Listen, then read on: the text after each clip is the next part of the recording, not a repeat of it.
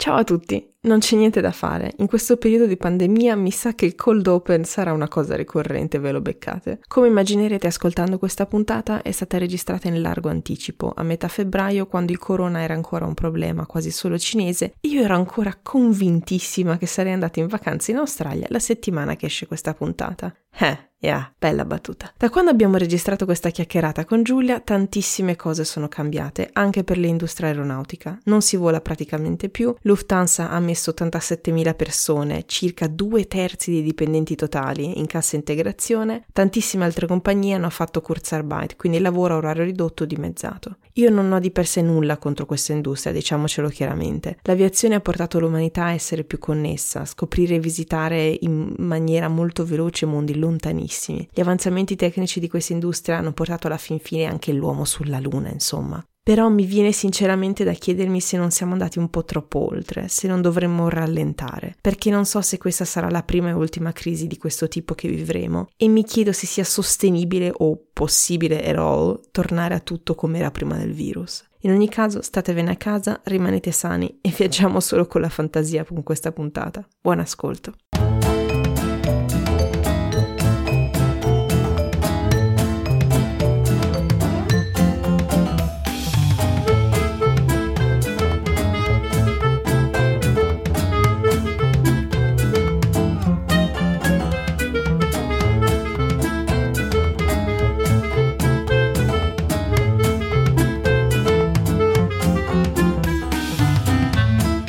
Buongiorno e benvenuti a tutti alla 48esima puntata del podcast Crucchio Terroni, siamo tutti fannulloni, il podcast di una generazione in viaggio oltre le etichette. Dall'anno scorso abbiamo iniziato a trattare il tema dell'ambiente e in parte dei mezzi di trasporto, parlando sia dell'impatto ambientale dell'industria della moda che di quello dell'industria dell'auto. Quello che abbiamo imparato è che sicuramente le auto elettriche non sono la risposta a tutti i mali, anche perché ne creano di nuovi, e che la questione di chi è responsabile del cambiamento climatico e di come contribuire anche personalmente personalmente alla riduzione delle emissioni non è affatto semplice. Quindi era naturale continuare ad occuparci di questi temi in diverse puntate. Oggi parliamo del mezzo di trasporto più odiato dagli ambientalisti duri e puri, ovvero l'aereo. Faremo un quadro dell'industria aeronautica, dei problemi etici ad essa collegati e del perché le emissioni degli aerei sono peggio di quelle delle macchine. Ma soprattutto cercheremo di darvi un'inquadratura anche positiva delle regolamentazioni degli incentivi alla riduzione dei voli che già esistono o che potrebbero esistere. Ma passiamo intanto a presentare presentare le voci che ci accompagneranno oggi. Dalla Germania con furore, in realtà entrambe, ci sono io, Carmen, la vostra conduttrice fissa, che inizia la puntata con una confessione. Quest'anno volerò in Australia.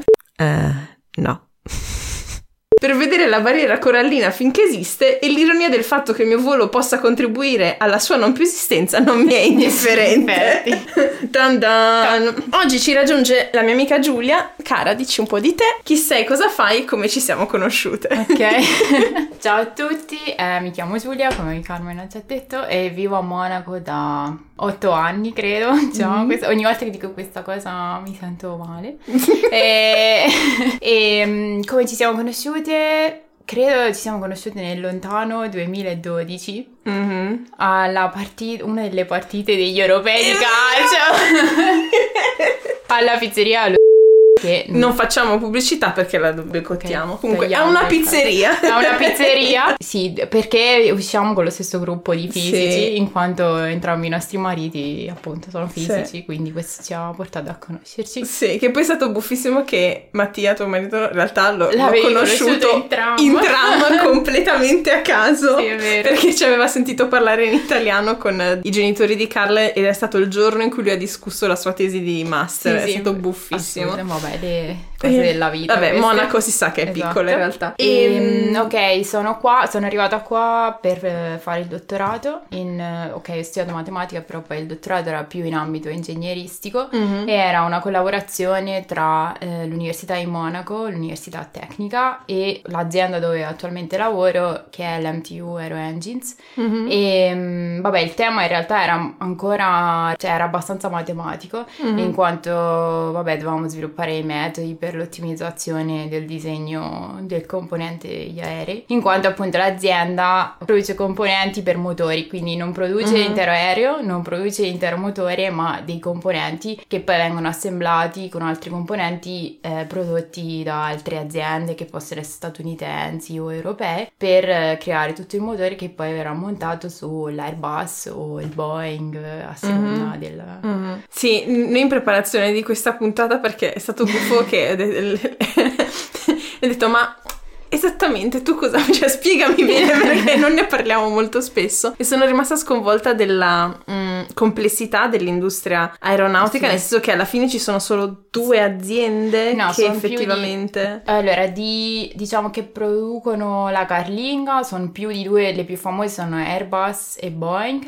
Però carlinga è la struttura, sì, lo scheletro, lo scheletro diciamo, dell'aereo, del... okay. su cui poi viene montato il, il motore. motore. Mm-hmm. C'è anche Bombardier. Vabbè, io, io, stessa non, non, credo di conoscere tutte mm-hmm. le aziende, anche perché per me, anche, anche, se adesso è un sacco di tempo che lavoro in questa azienda, comunque all'inizio il tema era completamente nuovo e non, mm-hmm. non sapevo assolutamente niente. E che producono componenti e motori, lo stesso ci sono diverse aziende, però le più famose sono MTU in Germania, che è una delle più grandi in Europa, poi eh, le altre sono statunitensi, General Electric, Pratt Whitney, Honeywell, poi c'è chi è più specializzato magari nel ramo civile civile, chi mm. più nel ramo eh, militare, certo. eccetera. Ok, ok, fighissimo. Comunque questo per darvi un'infarinatura del fatto che così come l'industria dell'auto, anche quella degli aerei è al tempo stesso molto internazionale perché sì. ci, se, senza singole, i singoli passaggi, le singole aziende che contribuiscono a, a parti de, dell'aereo non si avrebbe il prodotto finale, sì. però al tempo stesso c'è una specie di monopolio o sì, oligopolio su alcune volevo, parti. Infatti volevo dire proprio questo che forse differentemente dall'industria dell'auto in cui a livello mondiale ci sono tantissime aziende che competono fra mm. di loro, a livello aeronautico il mercato è molto più ristretto e monopolizzato perché comunque le aziende sì, molto spesso collaborano fra di loro mm. o mm, ok, per esempio noi normalmente con Rolls Royce abbiamo poche collaborazioni, quindi loro sarebbero un nostro competitor, però abbiamo anche i progetti in cui collaboriamo con loro, quindi a seconda del progetto collabori con una o più aziende, mm-hmm. quindi alla fine non c'è una vera e propria concorrenza nel mm-hmm. mondo. Mm-hmm. Mm. E questo magari dopo lo riprendiamo nel discorso, magari influisce anche sul fatto che se ci sono delle regolamentazioni che un'azienda l'azienda decide sì. di prendere, questo poi dopo coinvolge, influisce sul lavoro di tante altre aziende, sì. immagino. Tra l'altro, per esempio, le aziende cinesi non credo che possano produrre aerei che volano in Europa e in, negli Stati Uniti perché non soddisfano le regolamentazioni che sono stabilite a livello internazionale okay. per il traffico aereo europeo e tipo americano. Ok. Quindi, ad esempio, Credo che gli aerei che vengono prodotti interamente in Cina, quindi con motori prodotti in Cina e mm. montati in Cina, non possono volare in Europa e negli Stati Uniti. Ok. Perché c'è una, un'agenzia internazionale che stabilisce quali sono le regolamentazioni e quindi se non, non si soddisfano queste... Mm,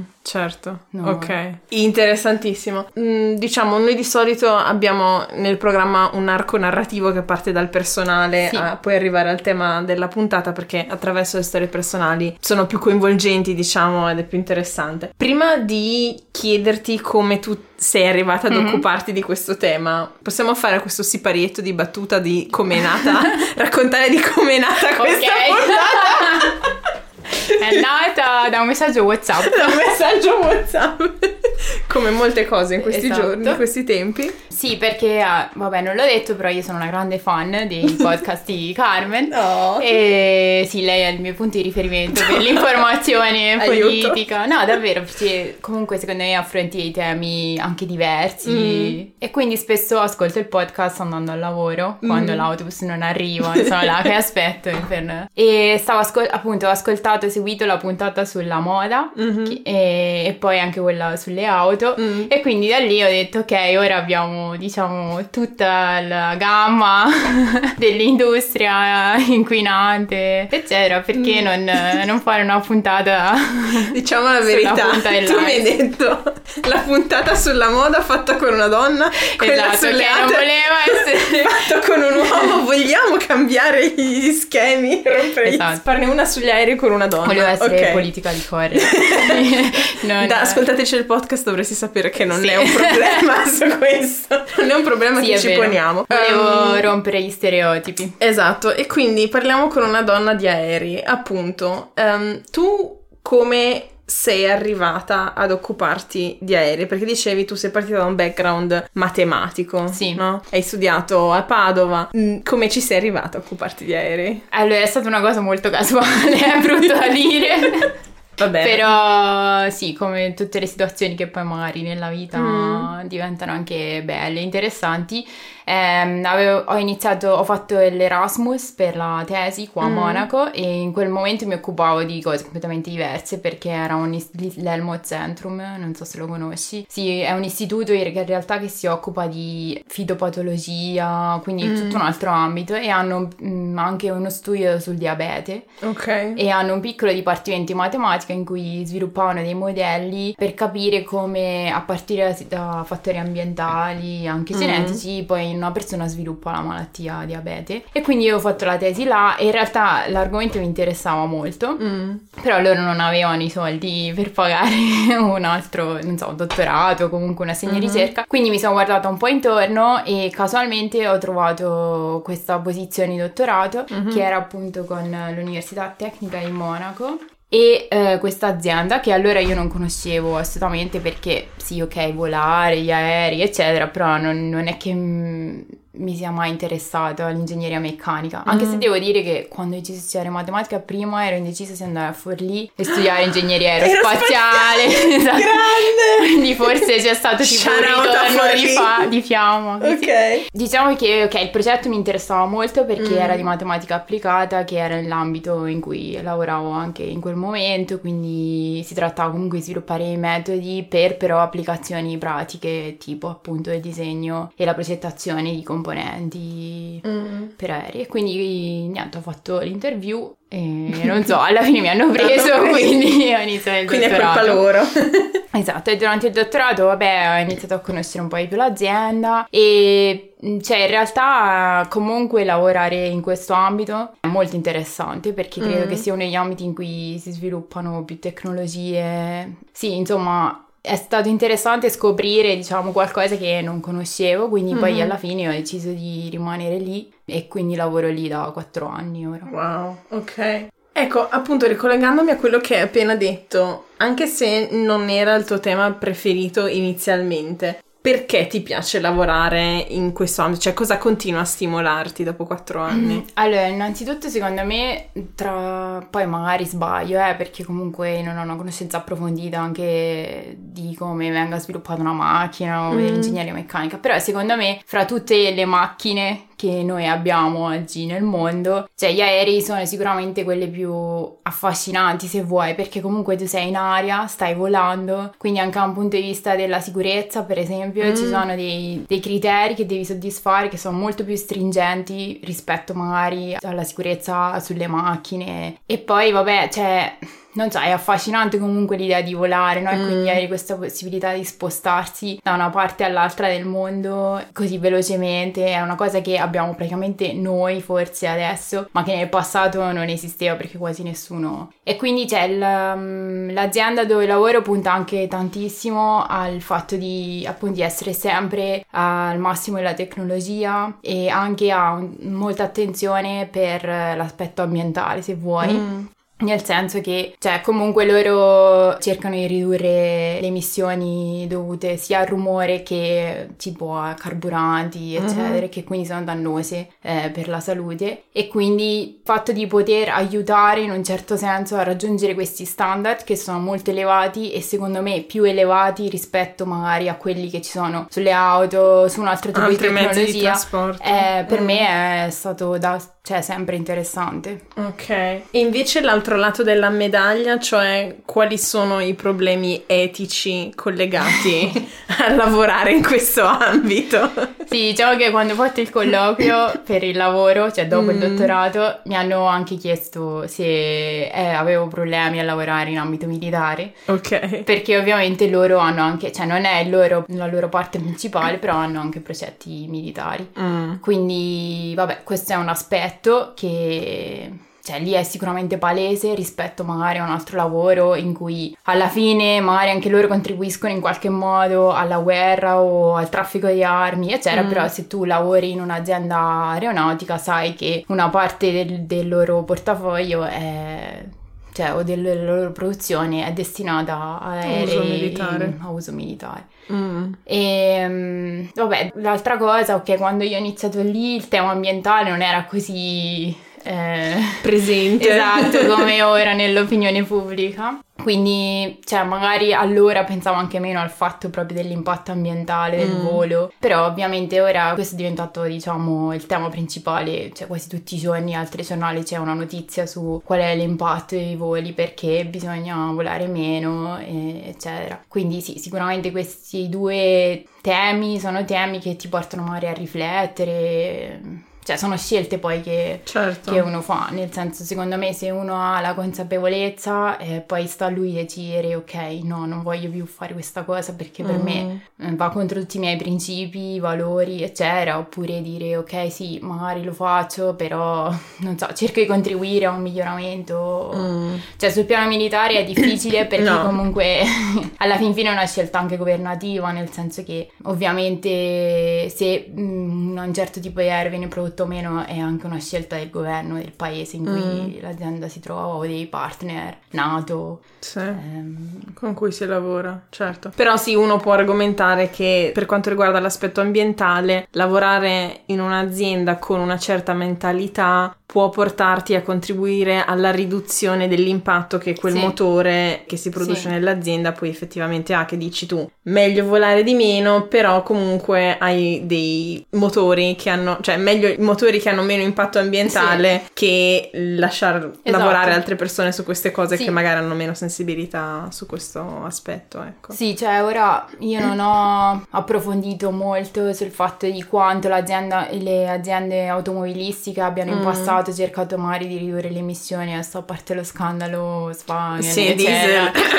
yes. eh, però cioè, c'è da dire che tipo MTU, già quando io ho fatto domanda del lavoro, quindi già mm. quando facevo il dottorato, per cui sto parlando di otto anni fa, già aveva nella loro pagina web un riferimento tipo al fatto che appunto la, l'Associazione Internazionale sul Volo, insomma, dell'aeronautica prevede che entro il 2000, allora era il 2020, mm. venissero ridotte le emissioni di, to- di NOx, eh, di TOT e che venisse ridotto diciamo il rumore di TOT e così via e ora mm. li hanno aggiornati per il 2035 e poi per il 2050 quindi cioè loro diciamo è già da molto che mm. lavorano in questa direzione e, okay. anche, e, investono anche in questa direzione perché comunque hanno diversi progetti uno si chiama Clear mm-hmm. per tipo Clear Hair Mm, pulire e, l'aria. Sì, su... un po' appunto, paradossale. Sì, un po' però. paradossale, però comunque effettivamente eh, diciamo le, la nuova generazione di, di aerei che vola adesso è molto più silenziosa mm. e produce molte meno emissioni, è molto più efficiente, quindi usa molto meno carburante. Mm-hmm. Mm, sì. È chiaro che non è perfettamente pulito. No, certo. um, collegandomi alla domanda che volevo farti adesso, um, visto che durante questa conversazione ovviamente verranno fuori anche, non so, um, nomi o cose specifiche del settore. Prima tu citavi la NOx per sì. i non chimici. Ok, eh, sono tipo eh, una, tutti quelli quelli che sarebbero tipo i nitrati o comunque, cioè non la CO2, quindi mm. non l'emissione di carbonica, ma tutte le altre emissioni che derivano dalla combustione del carburante mm-hmm. fossile. Ok, che è problematica perché? Perché contribuisce al riscaldamento globale, comunque mm-hmm. alla produzione di cirri, quindi tipo di queste nuvole nel cielo che quindi aumenta anche la produzione di ozono e quindi mm-hmm. diciamo sul lungo termine causi uno squilibrio e quindi un aumento termico. Mm-hmm. Mm-hmm. Ok. In ogni caso, penso che prima o poi nel futuro, se c'è anche qualche scienziato o scienziata dell'ambiente eh, che vuole parlarci, sì, beh, facciamo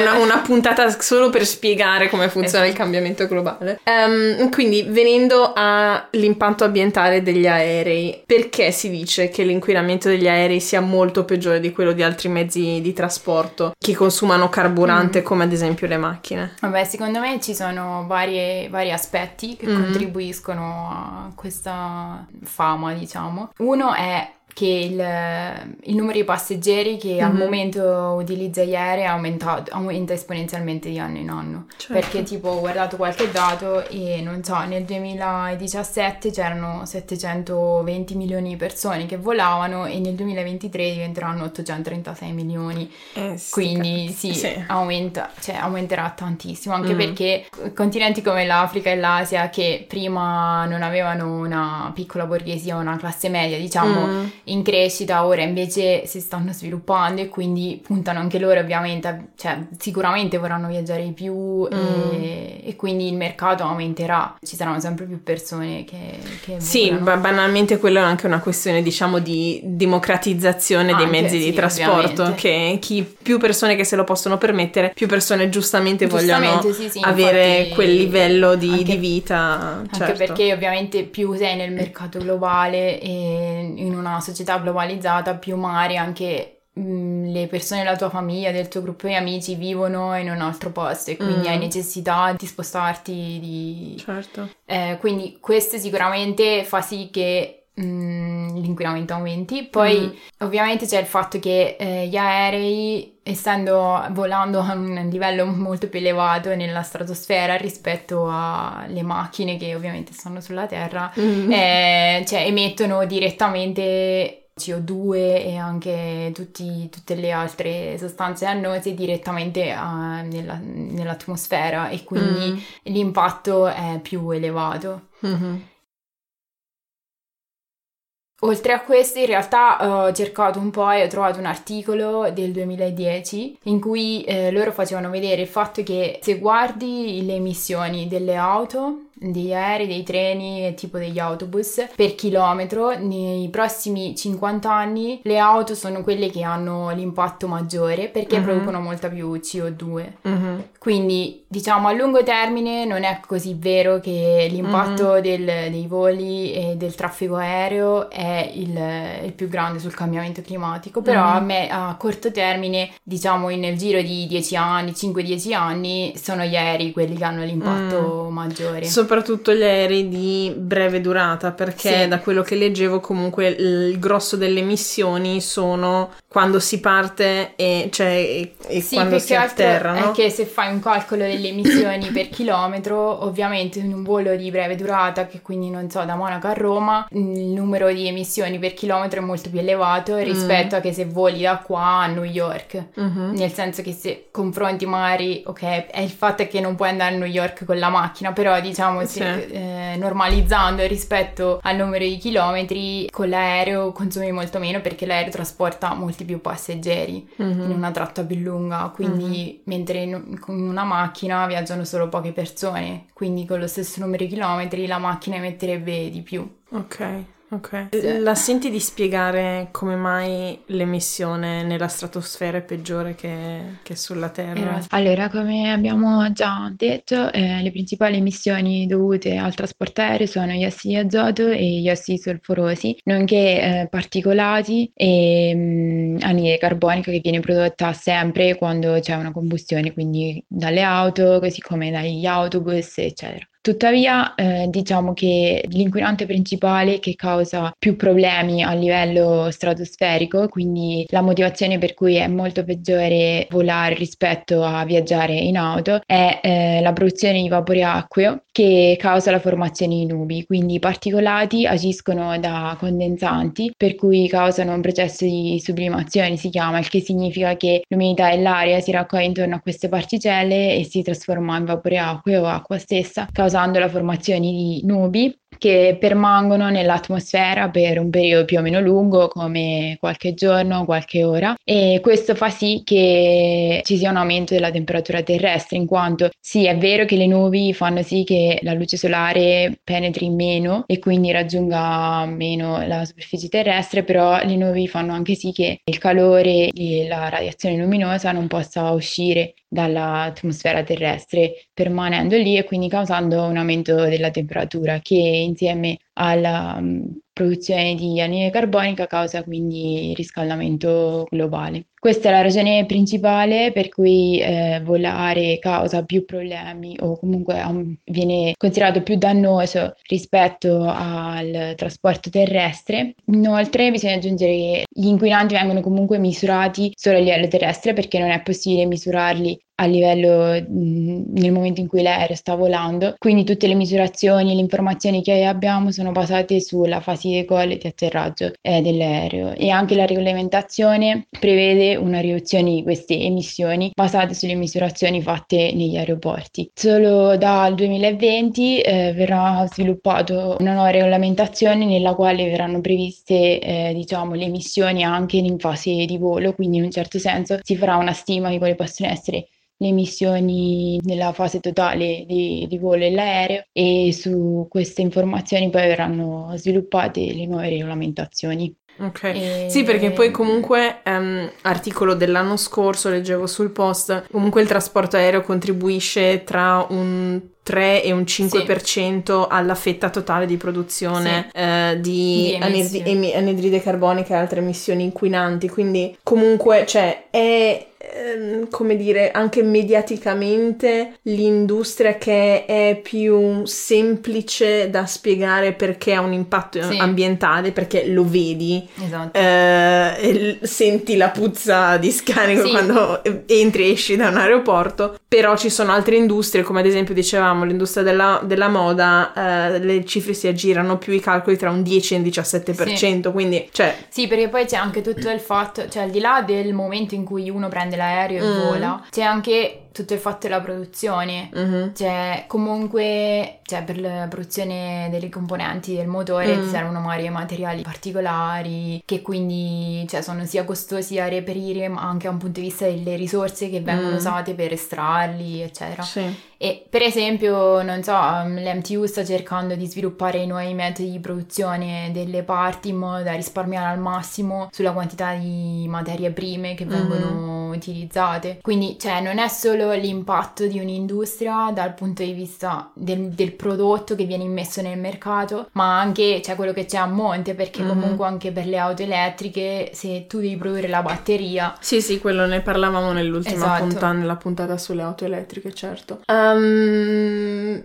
posto che cioè, nel senso, no, non vorrei dare l'impressione che questa sia una puntata di pubblicitaria di le cose fighissime che fa la MTU no, come regolamentazioni okay. e, e, che, e, cioè, non vogliamo minimamente minimalizzare l'impatto um, delle emissioni aeree che è comunque importante. Però, come dicevi tu, al momento è relativamente ridotto anche perché di persone che almeno, che volano almeno una volta all'anno è tipo il 3% della popolazione mondiale. Sì, ok. che è, è, comunque ancora poco. Certo. È, è, ancora poco, però, però già sì, ti fa paura molto di più, ris- esatto. cioè vai molto più lontano rispetto esatto. a se ti spostassi in auto. Esatto, esatto. E a tal proposito, volevamo, diciamo, concludere con una nota positiva questa parte principale, raccontando anche delle regolamentazioni mm-hmm. che negli anni sono state inserite sia dal punto di vista dell'industria per la limitazione delle, delle emissioni, sia dal punto di vista della, della politica per o un incentivo mm. all'utilizzo di altri mezzi di trasporto o a un incentivo, una riduzione del consumo, tra virgolette, del, dell'aereo come mezzo mezzo di trasporto. Vogliamo magari intanto iniziare dalla parte più tecnica? Più aziendale, mm-hmm. cioè dell'industria. Sì, allora, come ti ho detto già, loro già per il 2020-2025 così avevano stabilito del, cioè, dei limiti sulla mm. riduzione sia delle emissioni, principalmente NOx, non credo che si parli più tanto di CO2, mm. che era tipo entro il 2025 meno, non so, 58%. Wow, ok.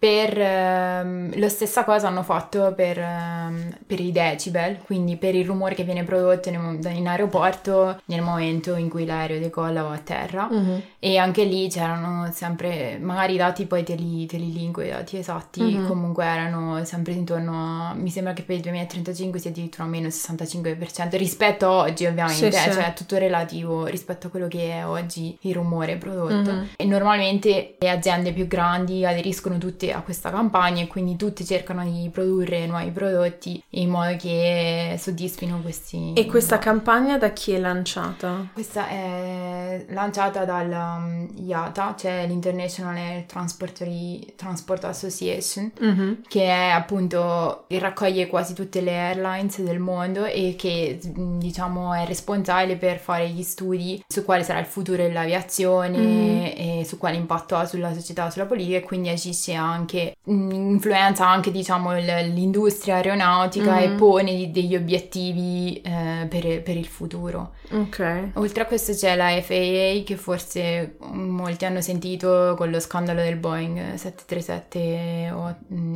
Max mm. e che sono quelli che proprio controllano diciamo anche tutto quello che viene immesso nel mercato mm-hmm. da un punto di nell'aviazione quindi cioè, sono responsabili anche nel momento in cui tu produci un nuovo, una nuova componente o un nuovo motore deve, essere, deve soddisfare i criteri precisi di sicurezza e viene controllato da, da questa e società. Questa società, azienda, è una società privata, mm, nazionale? Allora, credo che sia americana mm-hmm. e internazionale perché comunque essendoci, cioè il mercato americano e europeo è insieme. Mm-hmm. E la, l'Europa ha un'altra società che è l'EASA mm. e quindi entrambe collaborano per eh, un controllo mm-hmm. su, sui prodotti che vengono immessi okay. nel mercato. Ok.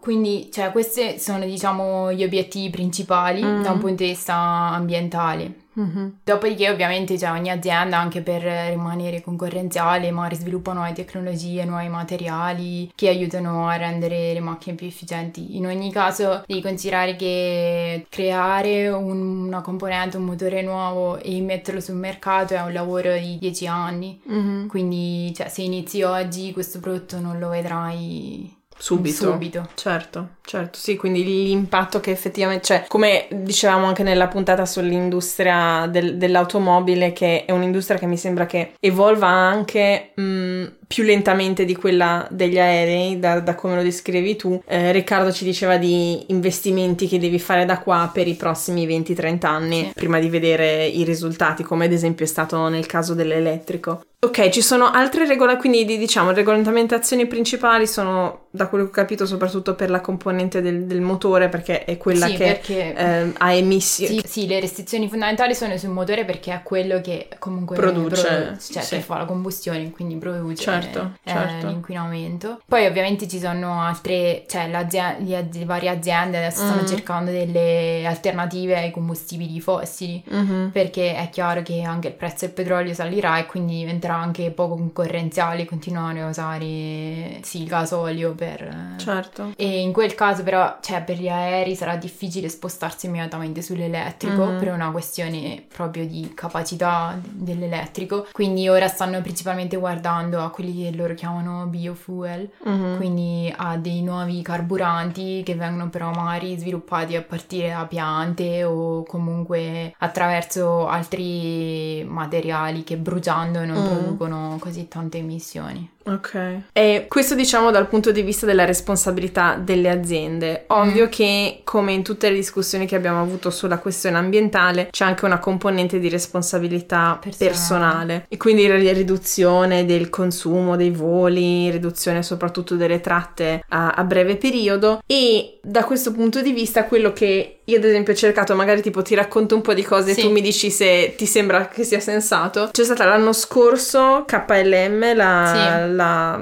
società aerea olandese, che ha lanciato questa campagna di volare responsabilmente, che vuol dire sostanzialmente controllare che il bagaglio effettivamente, cioè che ti serva veramente eh, tutta la roba che sì. ti serva, perché se il volo pesa di meno in generale consuma di meno. Um, evitare cercare di fare voli a breve durata, sì. come dicevamo prima, che sono quasi in percentuale più dannosi di quelli ah, di, di, lunga sì. tratta. E c'era questo spot che diceva considera se ci sono alternative più sostenibili sì. come il treno e l'autobus. Cose, sì, mm. comunque i mezzi pubblici in generale. Salvo poi, diciamo, i critici di questa campagna dicono sì, bello questo stand adesso che tutti parlano mm. di ambiente, però non avete cancellato i voli a breve durata perché... Sì, perché ovviamente loro ci perdono. Quindi... esatto, loro ci perdono. E quindi come in tanti altri ambiti, cioè adesso non c'entra con i trasporti e l'ambiente, però mi viene da pensare anche all'annosa dibattito sulle quote rosa nei parlamenti, sì. la classica cosa che se non inizi a fare qualche tipo di regolamentazione, a mettere delle regole, i cambiamenti radicali non avverranno mai. Non avverranno mai perché mm. siamo uomini, sì. eh, cioè nel senso siamo esseri umani che raramente riescono veramente a mm, diciamo controllare il proprio istinto sì, di raggiungere i propri bisogni, comunque, sì. esatto e quindi quello che sono andata a cercare sono state un po' di regolamentazioni okay. Ne ho trovate pochissime L'unica cosa che ho trovato di concreto è stato in Germania l'anno scorso, anche sotto la pressione delle varie manifestazioni regolari dei Fridays for Future e robe varie, il governo ha promosso un pacchetto verde. Mm. C'è stata una riduzione dell'IVA di non mi ricordo quale percentuale che ha fatto sì che la Deutsche Bahn ha ridotto del 10% il costo dei treni a lunga tratta. Sì. E quindi sostanzialmente messo assieme a uh, una disincentivazione di prendere un volo se il treno a lunga tratta ti costa di meno dell'aereo perché, cioè lo vedo anche tipo al mio lavoro, eh, gross- il grosso dibattito è che finché ehm, tu hai un volo da Monaco a Berlino che costa di meno del treno, del treno tra sì, Monaco e Berlino e sei o un'azienda che non dispone di chissà quanti soldi o uh, una persona privata sì. che ha bisogno di risparmiare, prendi, la prendi l'aereo, sì, la, o la scelta più comoda, diciamo. Esatto. E quindi, diciamo, la necessità di ridurre queste cose. Sì, sicuramente questo ha un impatto molto forte, nel senso che, per esempio, se tu guardi all'Italia, mm. ehm, prima c'erano tantissimi voli, non so, anche per dire alla mia regione Falconara a Milano potevi mm. volare, mm. perché wow. non c'erano treni che ti portassero eh, a, a, Milano nel giro di poche ore. Mm. Eh, nel momento in cui l'Italia ha investito sull'alta velocità, che magari poi non sempre funziona, non sempre è puntuale, però in linea di massima ti permette di arrivare a Milano in pochissimo tempo, mm. quei voli sono stati cancellati. Certo. E anche all'Italia stessa ha perso tantissimo mm. sui voli a breve raggio, sì. breve percorrenza. Sì. Sì. Quindi sicuramente c'è un cambio di investimento e un andare più nella direzione, ok, mm, viaggiate più in treno,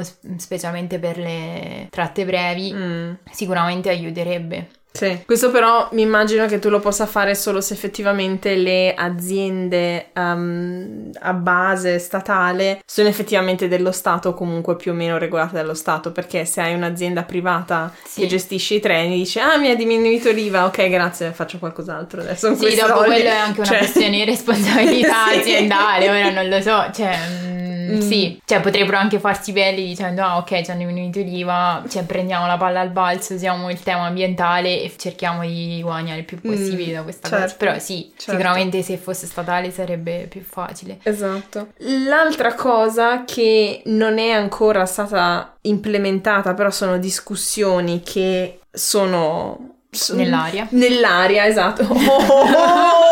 Oh, per rimanere okay. in tema. per rimanere in tema, discussioni che sono nell'aria. L'anno scorso ehm, c'è stato questo dibattito nel Parlamento tedesco. Il parlamentare dei Verdi di Terjanecek ha fatto la proposta di mettere un limite di tre voli all'anno a mm-hmm. persona. Ok, sembra un po' una cosa, ok. Ehm, e una, una, um, divieto dei voli all'interno della Germania, Ok. cioè quindi un Monaco-Berlino, Monaco-Hamburgo o Francoforte-Monaco che esistono Sì, ed è ridicolo. Ehm, E sono sempre pieni, te lo dico Eh, perché sì. cioè, io spesso sono costretta a prenderli perché mi mettono questi meeting alle 9 in cui però devi tornare la sera e quindi non ti pagano Mm. eh, l'hotel e quei voli sono sempre pieni. Cioè tu vai alle 7 all'aeroporto di Monaco e è pieno di gente che va tipo, non so, Hannover, Francoforte, che cioè, pagando una notte in hotel uno potrebbe viaggiare in treno o comunque Sì. oppure facciamo una videoconferenza visto Esatto. che ci sono questi nuovi mezzi di comunicazione. e- sì. Vabbè, scusi, ti ho interrotta. No, no, è, è una, sì, è una cosa interessante. Allora, cercherò di mm, mettere dei, dei link di approfondimento nella, nella puntata per spiegare bene esattamente come questo limite dovrebbe funzionare. Però mi interesserebbe in generale sapere da chi ci ascolta quali sono i modi in cui voi cercate di limitare il consumo dei Mhm. voli e simile. Tipo, io quest'anno appunto vado in Australia in vacanza, quindi andata e ritorno. Sono due voli, vabbè, su due tappe, però consideriamolo come uno.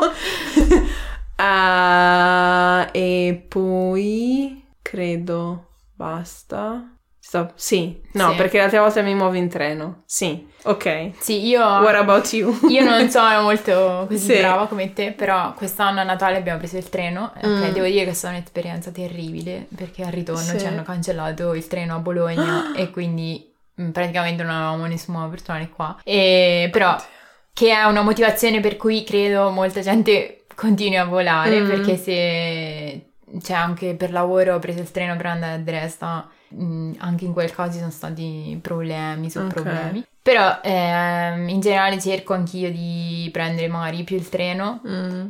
sì, se posso cerco di non pianificare magari viaggi oltreoceano, anche se cioè, capisco anche le persone che vogliono andare in vacanza o che hanno un familiare dall'altra parte del mondo Certo. e che vogliono vederlo Mm, comunque. certo. che- No, sicuramente quello che volevo trasmettere è non, non è una questione di additare a chi è più bravo e tu che voli troppo No, e sì. robe varie, però sicuramente ci sarebbe bisogno di un cambiamento di società Sì. dove da un lato i mezzi più ecologici sono più raggiungibili per tutti e funzionano, Sì. perché se non funzionano, Esatto. ciao, e dove ci sia anche un cambiamento della mentalità aziendale, Sì, come dicevi tu prima, fare meeting Sì, eh, via online Skype via o- Skype Sì, esatto. anziché di persona, consentire alle persone di fare anche magari home office, perché Esatto. ci sono un sacco di persone che magari vivono fuori dalle città e devono andare avanti e indietro, Indietro, con la sì. macchina, fare da pendolare, cose di Sì, questo tipo. senso. È un cambiamento che abbiamo bisogno di considerare tutti. Sì, e sicuramente, cioè, come dicevi tu, è un po' un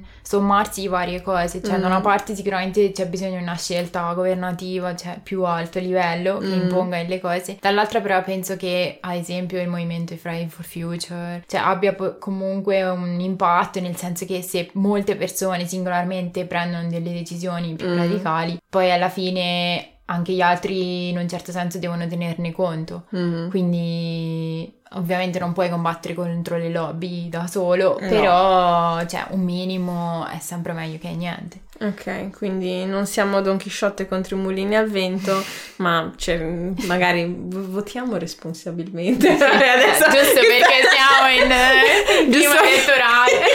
Giusto perché il 15 di marzo ci sono le elezioni comunali, che poi tra l'altro mi sa che quando pubblichiamo la puntata saranno già Sarà- state, ecco. ma non importa. Ok, fantastico. Quindi hai altri spunti su questo tema prima che passiamo Mm. alle rubriche? Una cosa che magari, non so, ti sei dimenticata o ci tieni a ribadire? Sì, appunto che secondo me è importante, come in tutte le cose, cioè soppesare diciamo i pro e i contro. Mm. Ora io non- ovviamente io sono la persona meno adatta a dire questa cosa perché lavoro per un'azienda che produce aerei e che è anche in ambito militare e spesso Mm. ci penso a questa cosa. Però cioè, ognuno alla fine deve scegliere per sé e credo che ovviamente ogni volta che non so hai un'esigenza anche personale Mm. nessuno può dirti no, adesso non prendi l'aereo perché sennò inquini e moriamo tutti Certo. per il cambiamento climatico e sicuramente c'è il fatto che abbiamo questa possibilità di spostarci velocemente è anche un arricchimento. Mm. D'altra parte però...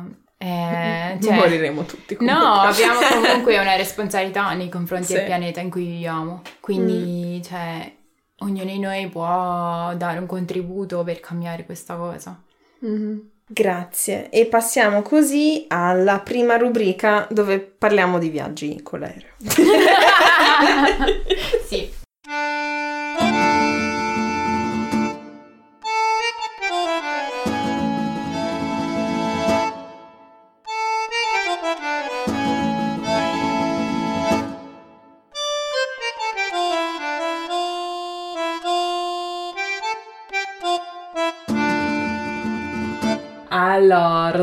Bentornati a tutti e a tutte alla prima rubrica in giro per il mondo. Per alleggerire l'atmosfera, dopo esserci intossicati con CO2 e NOx, oh, continuiamo ora con la rubrica in giro per il mondo. Di tutte le generalizzazioni sulla nostra generazione che si sono fatte, una cosa è vera, siamo più abituati a viaggiare, molti di noi, eh, rispetto anche solo ai nostri Sì, genitori, hanno preso un aereo, hanno visitato un altro continente hanno vissuto in un altro paese. Quindi perché non scambiarci dritte su vari posti che abbiamo visitato? Ora, per rimanere in tema ironico, parliamo di un, un- un volo molto lontano, Molto lontano, che tu hai sì. fatto recentemente. Anni fa. ecco. Il Giappone. E... Quindi, dove sei stata? Allora, noi abbiamo fatto il eh, viaggio più classico, quindi Mm. siamo andati a Tokyo e Kyoto principalmente, Mm. poi abbiamo fatto un, eh, un paio di gite ehm, nella parte più montuosa, quindi è più verso il Fuji, eh, in una cittadina che si chiama Hone Mhm. e vicino c'è un lago di origine diciamo glaciale Mhm. e il lago Ashi e è una zona molto bella perché è molto naturalistica e poi soprattutto è una zona di onsen quindi perché ok non so quanto Mm. questo dica qualcosa agli ascoltatori gli onsen eh, in Giappone tutti i giorni fanno questo bagno appunto il- l'onorevole bagno perché Ok. eh, O sta per onorevole Ah. e mm, non è un bagno inteso a fini igienici, ma è Mm. un bagno di piacere, quindi è un momento anche per trovarsi con gli amici, per chiacchierare, quindi ci sono degli onsen pubblici come, non so, le nostre piscine Mhm.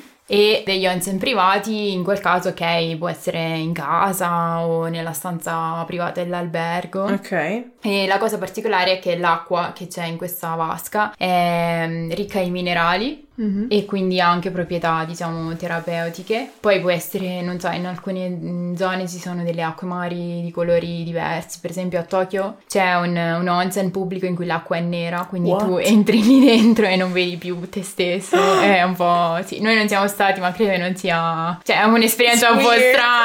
Yeah, ok. Sì, e l'acqua è molto calda, Mhm. quindi varia tra i 40 e ce ne sono alcuni anche a 90 gradi. Fico. Sì. Acque termali, bellissimo. E sì, e quindi in questa zona, diciamo, più di montagna ci sono Mhm. molti hotel tradizionali e lì c'è la possibilità appunto di fare le terme in sostanza Mhm, e sì, è stato molto bello. Ok. E mm, Tokyo, ok, è bellissimo, cioè a me è piaciuta molto. Ok, devo Mm. dire che questo viaggio in Giappone è stato un po' anche un viaggio proprio personale, spirituale, perché all'inizio io non volevo andare Ok. e Mattia voleva andare a tutti i costi.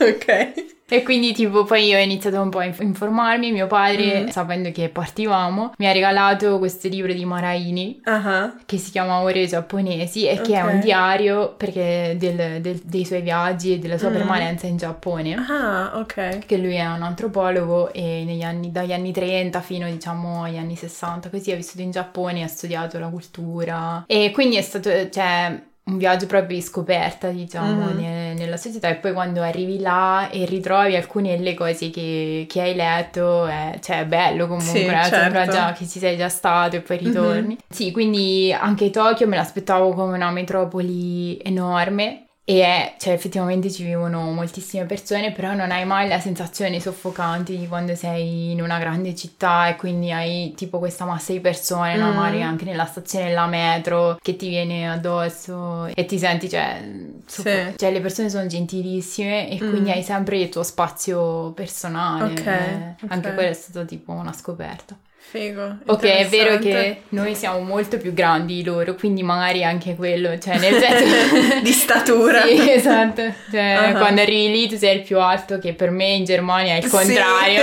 sono sempre la più bassa nella metro. Ok. E- però loro sono... Cioè, hanno proprio questa- questo senso del, dello spazio personale, quindi Mm. sono molto gentili, anche molto riservati. Sì, non hai mai un contatto, diciamo, corporeo con loro, anche Mhm. quando arrivi in hotel, cioè ti accolgono così, però non, non ti, stri- non ti stringono mai la mano, cioè sono Mhm. cose molto occidentali. Sì, ok, interessantissimo. Ehm, io riguardo al Giappone vi direi solo una cosa, cioè che nella prossima puntata dove parliamo con Luca di Ah. effetti visivi e di gente che lavora, diciamo, per quell'ambito eh, nei film, lui produce anche un podcast che si chiama Giappone nel mondo, eh, dove intervista persone che o vivono o hanno vissuto in, in Giappone e parla di diversi aspetti, diciamo, de- della vita culturale de- del paese, anche molto affascinanti. Se no, visto che quest'anno vogliono tutti andare in Giappone perché ci sono le Olimpiadi, Nope. Per chi ha Amazon Prime c'è questa serie di... Vabbè, per chi conosce Top Gear, Captain's Law, uno dei tre tizi di Top Gear ehm, che va in Giappone, ci- credo siano sei puntate, che parte dal nord al fino a Sì. sud, si fa proprio tutte le parti del Giappone, anche quelle meno bello. conosciute. Ok. Ed è molto figo perché ti fa vedere cose assurde, tipo... um, in realtà l'ha visto Carla quando era malato e io ho intravisto un paio di cose. C'era tipo un festival del pene a Oh mio Dio! Ok, queste cose. persone che vanno in giro con questo pene in testa. Era molto divertente. Eh, vabbè, il Giappone è un posto No, strano. comunque la cosa assurda è che Mm. tipo quando sei nella metro, gli Sì. annunci, sai, quelli, non so, magari informativi ma anche pubblicitari, vengono dati dai personaggi ai cartoni. Cioè, ne- c'è questa Ah! musichetta che sembra sempre di essere, non so, in un cartone animato. Bellissimo! Sì. Sì! Rilla come Kaoru. Sì, se qualcuno- esatto, bellissimo. Se qualcuno ha Netflix, guardate quello. E ci sono ristoranti o musei particolari da consigliare Mm. prima che passiamo alla prossima? Allora, a Tokyo, se vi piace il, il ramen, Mm. eh, vi consiglierei a Shinjuku. Mm. eh, Nagi, che fa appunto il ramen classico e è proprio uno di quei posti classici giapponesi in cui paghi di fuori alla macchinetta, entri, Mm. ti dai il foglietto, ti servono il ramen, lo mangi, dopo 20 minuti esci, cioè proprio... Ok. Eh, perché il posto è microscopico, ci sono tipo... Ah. cioè c'è il bancone e due tavole. Ok. E Shinjuku in generale è un bel quartiere, cioè un Mm. quartiere molto vivace, vita notturna, anche molto caotico, quindi è interessante magari farci Mm. un salto se siete a Tokyo. Come musei, eh, a Tokyo quello che mi è piaciuto tantissimo è il Museo d'Arte Mori, che è Mhm. un museo d'arte moderna e si trova nel quartiere Roppongi, Mhm. che non è un quartiere proprio famoso, però è molto bello perché le installazioni cambiano ogni volta. Mm. E quando ci siamo andati noi c'era un'installazione sul legno nell'architettura, quindi Ok, facevano vedere queste cose figo. fighissime Mhm. di come si,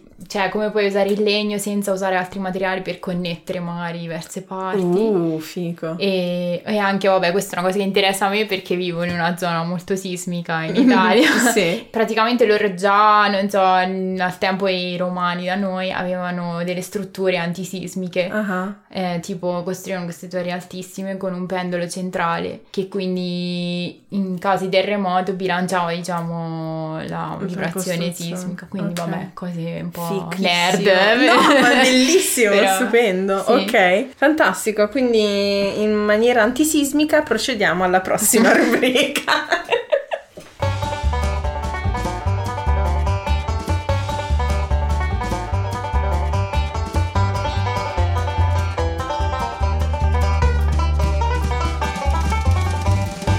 E per finire, bentornati a tutti e a tutti alla rubrica Modi di dire e modi di essere. Da quando mi sono trasferita in Germania e mi sono messa a studiare il tedesco, una cosa mi ha sempre affascinata, i modi di dire. Riflettono la cultura di un paese o di una regione ed è affascinante vedere come alcuni siano simili in paesi molto diversi. Ogni puntata ve ne portiamo di nuovi, io ve ne porto uno in realtà più o meno tedesco e Giulia uno marchigiano anche perché Sì. non abbiamo detto cioè dall'inizio ti sei dimenticata di dire da dove vieni anche se Ok, in, questa, in questa rubrica direi che de- definitivamente Sì. li, li as- ascolteremo qualche detto di don- nonna Edera, Nonna Edera, sì, giusto, mia che salutiamo, eh, perché Ciao, ovviamente, ovviamente sentirà questa puntata. Non lo so, vuoi iniziare tu? Ok, Parto io? come Vai. vuoi. Fa- faccio io che ho, ho solo un esempio perché mi Sì. sa che nonna Edera ne ha detti un paio. Ok. Temo, ok. Allora, io per eh, aiutarvi a risparmiare i voli per l'ambiente, a contribuire alla, alla riduzione delle emissioni, o semplicemente l'unica cosa che possiamo fare al momento, c'è un consiglio per le vacanze di stile tedesco che... eh, Che è un modo di dire che mi ha raccontato, mi ha fatto Ok. scoprire in realtà Mattia, tuo marito, Oh. perché eh, mi ha raccontato che alcuni tedeschi quando tipo, non so, si discute d'estate, non so, tu dove vai in vacanza, tu così, dove sei stato, eccetera, eccetera, c'è gente che dice sono andato in Balconia. Ovvero... Ovvero sono rimasto a, A casa, e ho preso il sole sul balcone, quindi... E ci sono, c'è un'origine, aspetta, perché c'è una... No, c'è la pagina C'è la pagina Wikipedia, no, ci posso credere. Sì, sì, sì, sì, sì, Balconien, che è in plural, che è un modo di dire di origine del- degli anni 30 del Novecento, probabilmente in- a- da Berlino. Come battuta, ovviamente, eh, che ha lanciato però una serie di iniziative anche per abbellire il proprio balcone con delle piante, robe varie, Ok. così ti sentivi un po' in vacanza. Quindi un invito a tutti di passare le vacanze Bellissimo. balcone. che No, quasi nessuno ha, tra l'altro, in Germania. Sì, esatto, sono vabbè. un lusso pazzesco. Vabbè, insomma, se avete i soldi per pagare una casa con un balcone, che non è scontato, No. però. E Eh, quindi nonna Eder a sì. proposito di piante sul balcone, scusami. Sì, mia nonna, allora questa cosa è nata perché quando mi sono laureata a Mm. Padova eh, c'è questa cosa della, mm, sì, della goliardia per cui Mm. ti costringono a fare cose indicibili. Mhm. Però siccome io li avevo minacciati di morte, i miei amici, se mi avessero tirato uova, farina, robe varie, loro hanno ben pensato di farmi tipo un test Ok. e quindi dovevo praticamente indovinare dei proverbi marchigiani Sì. e, e se non li indovinavo ovviamente bevevo, il che significava che la cosa andava sempre peggio Ecco. perché più vai avanti più sei ubriaca. E il problema è stato che io non ne sapevo neanche uno, credo ne abbia detto uno e basta. E Ok. mia nonna era presente a questa cosa e li sapeva tutti ovviamente, quindi non solo li indovinava per me, ma in più mi insultava davanti a tutti i miei amici e parenti perché non ne sapevo neanche io. E Per cui oggi ne ho questi- cercati un paio. Dunque, vabbè, ok, come Carmen ha detto sono marchigiana e la società marchigiana è super contadina, Mm. quindi quasi tutti i proverbi o i modi di dire hanno a che fare con piante, animali, cose della vita quotidiana. Quindi quello più famoso che si usa anche quotidianamente Mm. è, è le cerche non hanno mai fatto le mele arance Ok. che significa letteralmente tradotto in italiano Mhm. le querce non hanno mai prodotto mm. Mandaranci Ah, mandaranci, ok. per dire che se sei nato diciamo da una famiglia non benestante Ah. o comunque non molto istruita difficilmente diventerai qualcosa di più Oddio, istruito sì è terribile dimostra la visione molto mia. chiusa della, della Ok. società marchigiana Ok. e di solito appunto viene usato come insulto, no? Quando tu parli di un'altra persona che non pensi sia molto intelligente o abbia fatto qualcosa Ah. di stupido e dici non a lei ma con un'altra persona, Mm. sì, eh, le querce non ha mai fatto le mele arance. Quindi non ti puoi aspettare che questo diventi meglio Wow. perché... eh, Ok. sì, poi non so, per rimanere sempre in tema campagna, Mm. eh, uno che è molto simile all'italiano, quando è tanti galli a cantare non si fa mai giorno Ok. per dire quando tanti galli cantano non diventa mai giorno, Mhm. per dire che in un gruppo se, c'è, se ci sono tante persone, ognuno vuole dire la propria opinione Mhm. su una cosa, alla fine non si raggiunge, non si prende nessuna decisione. È, è come il tedesco Viele Köchen verderben den Brei, che è tipo troppi cuo- cuochi rovinano il purè. Esatto. Ah, fantastico, bellissimo, ok. Poi cosa ti posso dire? Ok, ce n'è uno tipo molto lo stesso che dimostra proprio il fatto che, vabbè, la società era una società contadina e poi con molte persone che lavoravano a mezzadria, quindi Mm. hanno il padrone. E quindi ce n'è uno che dice... mm, Se un signore si sbicia, si è sbiciato. Se un burrito si casca, era ambriaco. ok, sbiciare significa cade, scivolare. Mm. Quindi sostanzialmente dice se un signore cade si è scivolato, Mm. se un signore inteso come una persona benestante. Sì. Se invece un poveretto, comunque una persona povera o con pochi mezzi, Mm. cade era ubriaco. Ok. Proprio per dire, ok, non, sì, Non non, c- c'è speranza, insomma, che il tuo- la tua vita cambi meglio e verrai anche sempre giudicato secondo questo criterio, sì. Che ansia esistenziale, mamma mia. Sì, non- diciamo che non è proprio... Nel passato non credo che si vivesse molto bene da noi. Mm. Mm, perché appunto sì, quasi tutti erano poveri, lavoravano nei campi. Sì, Poi c'era anche la chiesa che aveva un potere immenso perché eravamo Mm. sotto lo stato della chiesa, certo, quindi certo. Ok, va bene. Questa Penso che con questo pessimismo possiamo concludere. Sì, con questo pessimismo cosmico e di visione di classe pazzesca. No, però interessante comunque. Vabbè, no, volevo fare una battuta del, del cazzo di... tipo- No, dillo. Eh, parli- abbiamo parlato di voli e finiamo con, eh, sì, con, diciamo, con la mezzadria. la mezzadria. Eh, Beh, ci sta però. Eh, non mi viene in mente niente sui voli, però vabbè. Mm, vabbè, perché non esistevano. Fantastico. Così direi che si conclude la nostra puntata. Ringrazio infinitamente Giulia per il tempo che ci hai dedicato. C'è un'ultima cosa che, che vuoi dirci o possi- un saluto a nonna Ciao, Elena? nonna! Ciao nonna! No, Ehm, qualunque cosa che vuoi dire. Ah, è stato un piacere. Grazie. Che cosa formale. Eh, io odio queste cose in cui Sì. c'è qualcosa che vuoi dire. Ehm, Chi sei tu? Di Magerada? Di Macerata, esatto. E, ah, se volete venire a Macerata, c'è- abbiamo anche la stagione operistica in estate, quindi Ok. venite a trovarci. Senza l'aereo, perché no, Senza l'aereo, c'è- sì, c'è... Come si arriva a mm, Macerata? Con il treno? Con il treno da Monaco in circa 12 ore.